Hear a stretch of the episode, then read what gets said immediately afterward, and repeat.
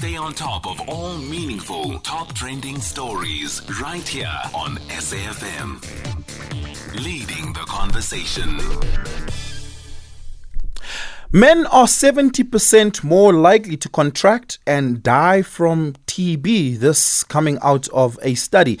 Uh, importantly, per 100,000, men are, uh, you know, women are at least less, more than half likely uh, to be the number of cases per 100,000 people. This is from a 2019 study. What is the cause of this disparity? Is it uh, physiological or is it sociological and otherwise?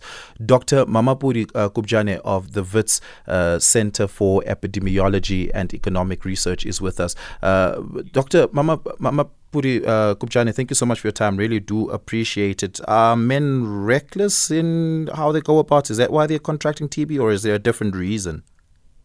Hi, um, thanks for having me. So just to clarify, I am currently working at the Health Economics and Epidemiology Research Office, which is under the WITS Health um, Consortium uh, here at the um, University.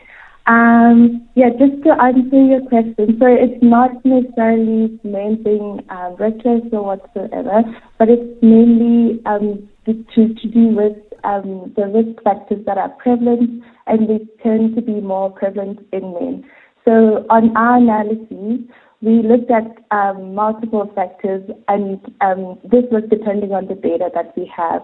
And from these, um, we showed that um, low low testing rates and low testing rates for TB and for HIV and starting ART or HIV treatments. As we know, HIV is a strong um, risk factor for TB. Yeah. So one, those were one of the risk the factors that increased men's risk of dying and developing TB.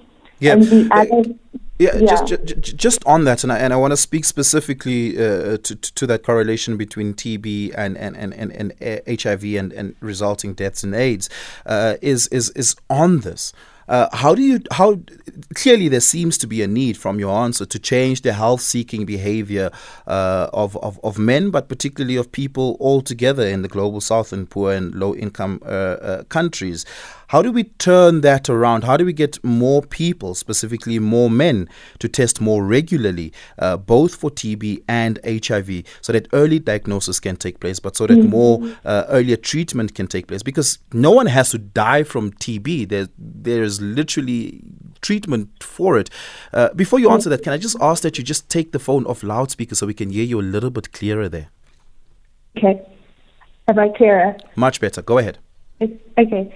So yeah, so to improve men's um, access to um, healthcare services, it would um, rely on our health care or our Department of Health making more effort to reach men. So one of the other ways would be um, bringing um, health or testing units to um, um, places of work because in South Africa, as we know, um, there's higher employment rates in, uh, among men. So health seeking is also um, associated with losing time at work, so you would be likely to lose your income. So we need to make more uh, um, incentives for men to seek health care um, but also education. So yeah. if someone knows they have the symptoms, they need to go and um, seek care at the health facilities. Yeah. We're going to have to leave it there. Thank you so much for your time this morning, Dr. Mmamapudi Kubjane of the WITS Health Consortium. I'm taking your reactions to that. Give me a call 086 000 2032. Zai Khan is standing by with your sports.